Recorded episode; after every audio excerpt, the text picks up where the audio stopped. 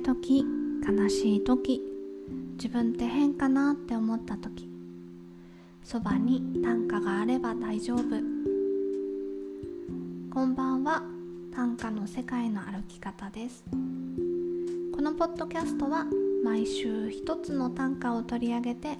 短歌の世界の楽しみ方をお話ししています。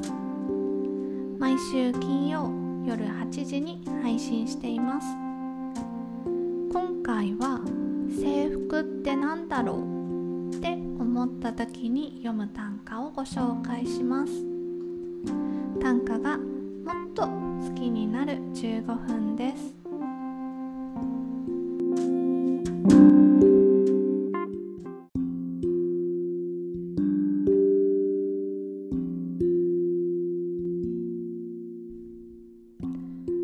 真夜中にキラキラ座る少女たち、箱詰めされる球体として。真夜中にキラキラ座る少女たち、箱詰めされる球体として。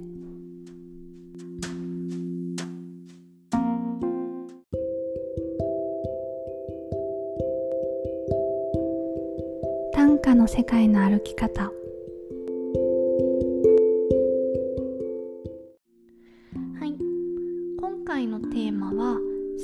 ってなんだろうって思った時に読む短歌ということで、東直子さんの真夜中にキラキラ座る少女たち、箱詰めされる球体としてという短歌をご紹介します。私ね、あの高校生の時、制服あんまり好きじゃなかったんですよ。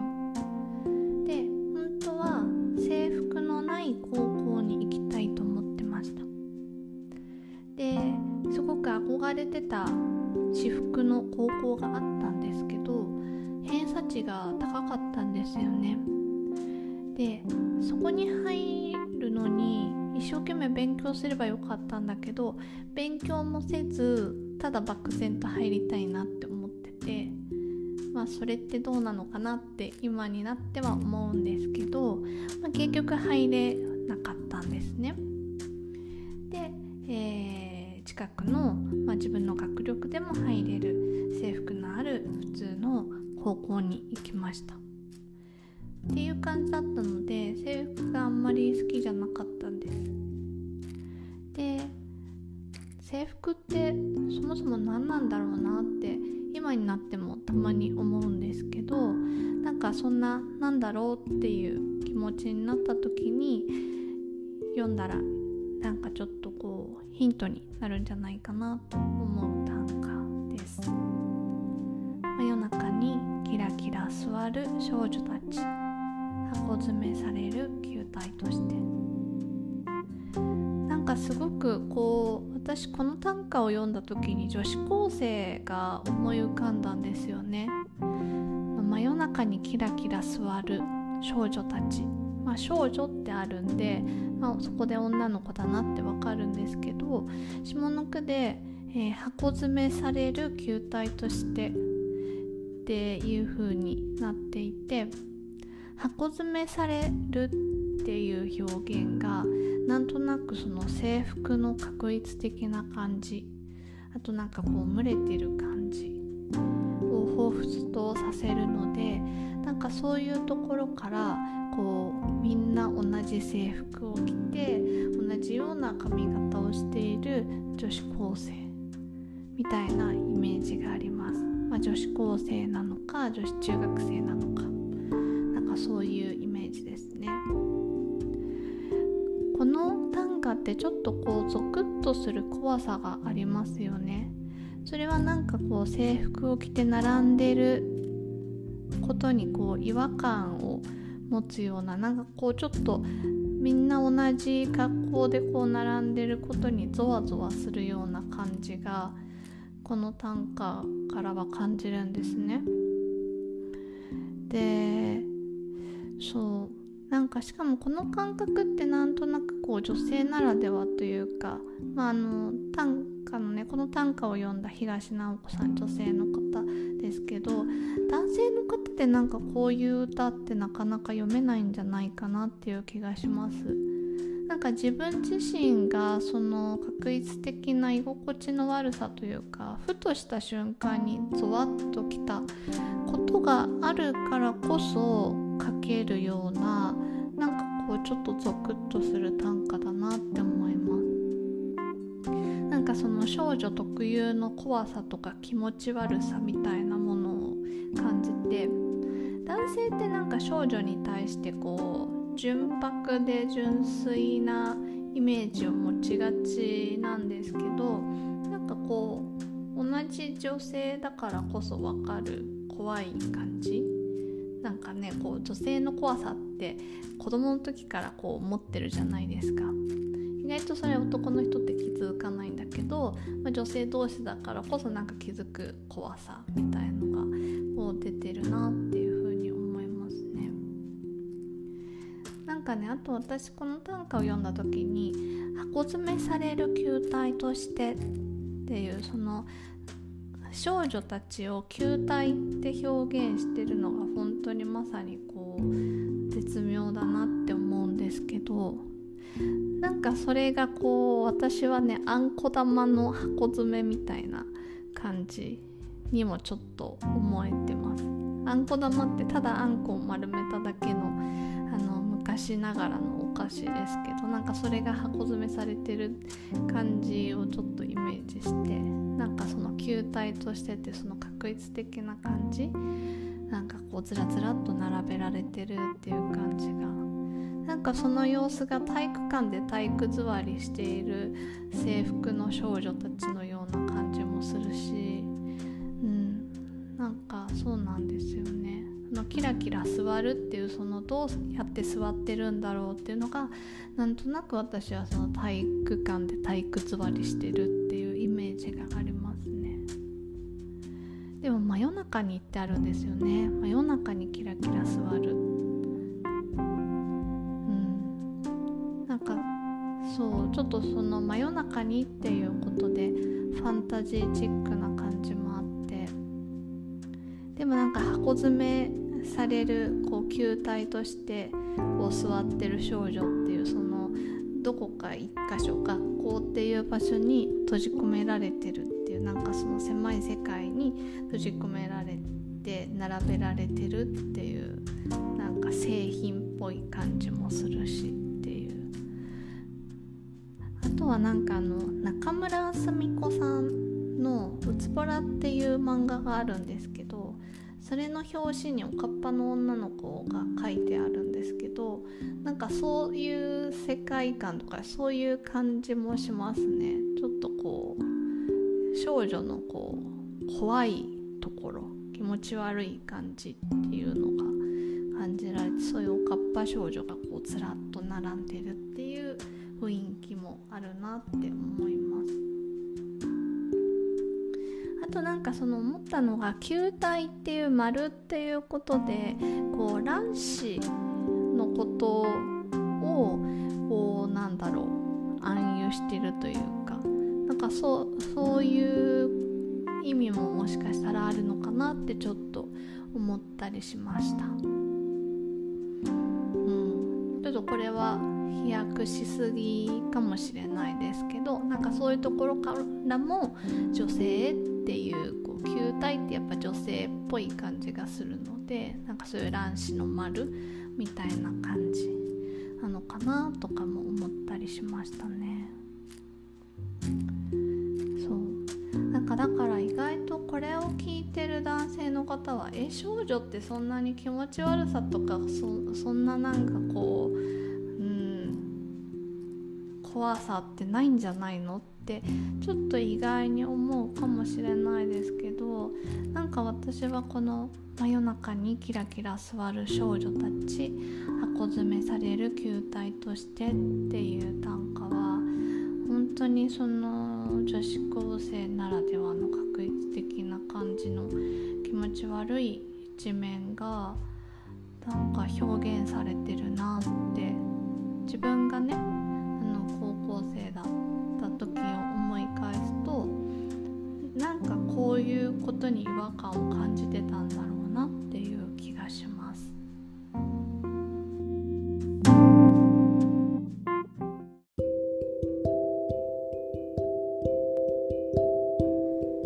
短歌の世界の歩き方。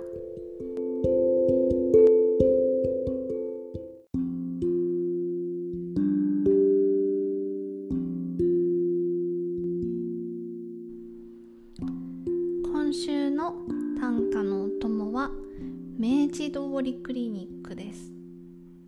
明治通りクリニックって、えっと、年代が上の人はもしかしたら高橋医院っていう名前の方がピンとくるかもしれないです。これ何かというと、えー、渋谷にあるピアスを開けてくれる美容院なんですね。で、昔は高橋院っていう名前だったんですけど、今は名前が変わって明治通りクリニックっていう名前になってるようです。で、名前の通り明治通りにあるんですよ。えっと、昔の塩とタバコの博物館、あれは今はなくなっちゃったのかな、電力館、なんかそっちの方にある、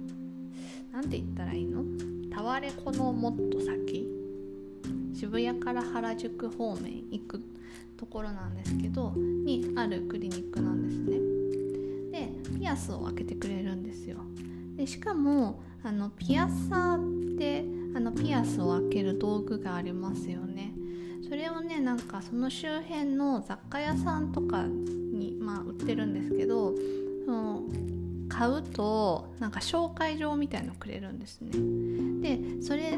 その紹介状とピアサーを持ってこの明治通りクリニックに行くとタダで開けてくれるんですよ、看護師さんみたいな人が。で、まあ、慣れてる人だからあのもうものの数秒でパチンみたいな感じで開けてくれて、で、私も、えー、高校生時代何度かお世話になりました。で、なんでこれを今日の短歌のお供にご紹介しようって思ったかっていうと、なんかその制服ってなんだろうって思った時に読む短歌っていうテーマで今日お届けしてますけど、なんかね、その制服が私はあんまり好きじゃなくって、なんかその時になんかちょっと違う自分だけのオリジナルが欲しかったんですね。で、そのオリジナルを表現する方法が私にとってはピアスでした。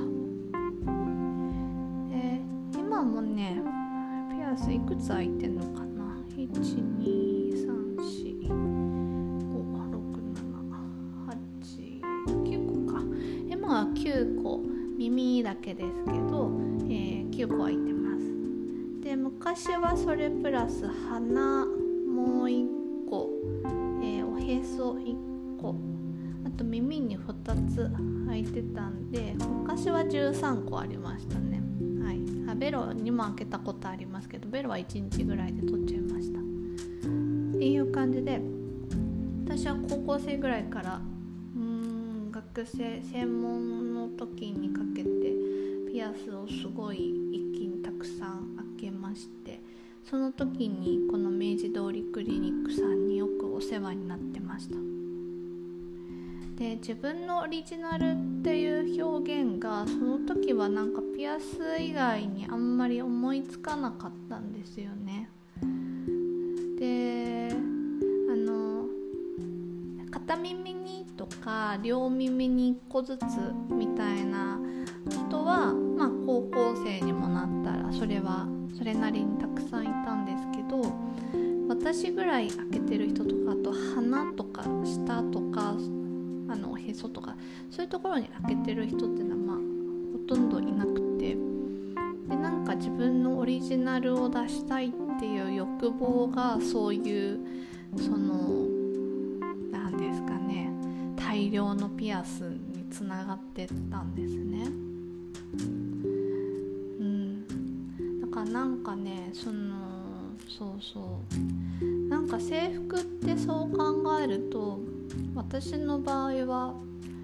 なんかその自己表現をそのの洋服では表現できない代わりに、変にこう押さえつけられちゃって欲望欲望が変な風に爆発しちゃったっていう感じが今になるとしてますね。よくアメリカのドラマとか映画を見てると、あっちは制服の方が珍しいので、まあ、大体私服じゃないですか。でそうするとみんなすごい洋服に個性出てますよね。向こうの高校生って、あ、この子はヒップホップ好きなんだろうなとか、この子はちょっとトラディショナルな格好が好きなんだなとか、この子はちょっとセクシーな格好が好きなんだなみたいのがファッションに現れてて、すごくこうパッて一目見てその人のアイデンティティというか、あ、この人ってこういう個性の人なんだっていうのが分かりやすいんですけど、日本の場合はなんかそれが一目ではこうちょっと分かりづらいんで、なんかそこが私的には不満だったのかなって思います。その形がピアスっていう形に出てきたんだろうなって思いますね。で、制服も改造したりしてたんですよ、私は。なんかピアスだけでは飽き足らず、ベストをね、なんかこうピンクに染めてみたり、まあ、ちょっとなんですかね、うん、なんかいろいろ改造はしてたんですよ。ちょっと違う洋服と合わせてみたりとかね、制服をとかいろいろしてたので、結構まあ派手でしたね、うん、結構というか一番か学校で一番派手でしたねっていう感じではあったんですけど、なんかその抑圧された気持ちが爆発した結果がそういう表現方法だったんだなって思います。でもなんか今になって思うと、私はその今の年で今のこう女子高生とかを見てると、まあ、もちろん遠目に見た時はあのみんなこう同じような感じには見えるんですけど、なんか近くで見た時のその制服よりさらに中の内側の輝きみたいなものは人によって違うなって思います。それはそのピアスとか分かりやすいものが全くなくても、なんかすごくこう制服を透けて見えるんですよね、その美しさっていうのが。なんかそういうところが東直子さんの短歌にもあるキラキラ座るっていう、そのキラキラっていう表現にも表れてるんじゃないかなって思います。そう、制服から透けて見えてくるんですよね。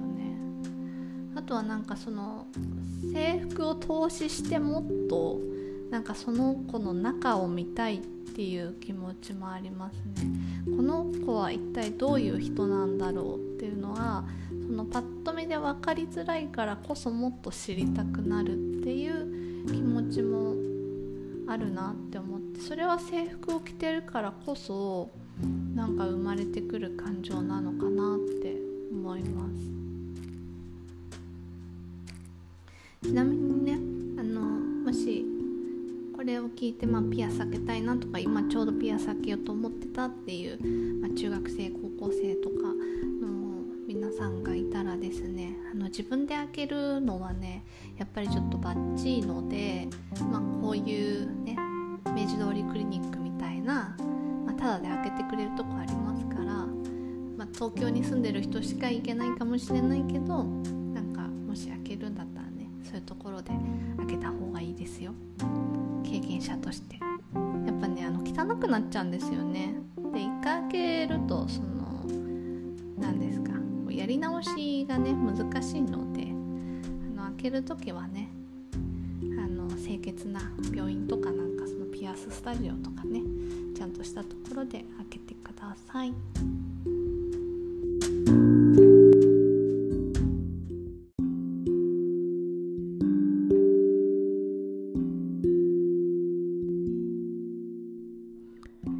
はい、いかがでしたでしょうか。今回は東直子さんの真夜中にキラキラ座る少女たち、箱詰めされる球体としてをご紹介しました。短歌の世界の歩き方は毎週金曜夜はちじに配信しています。また来週金曜夜にお会いしましょう。それでは。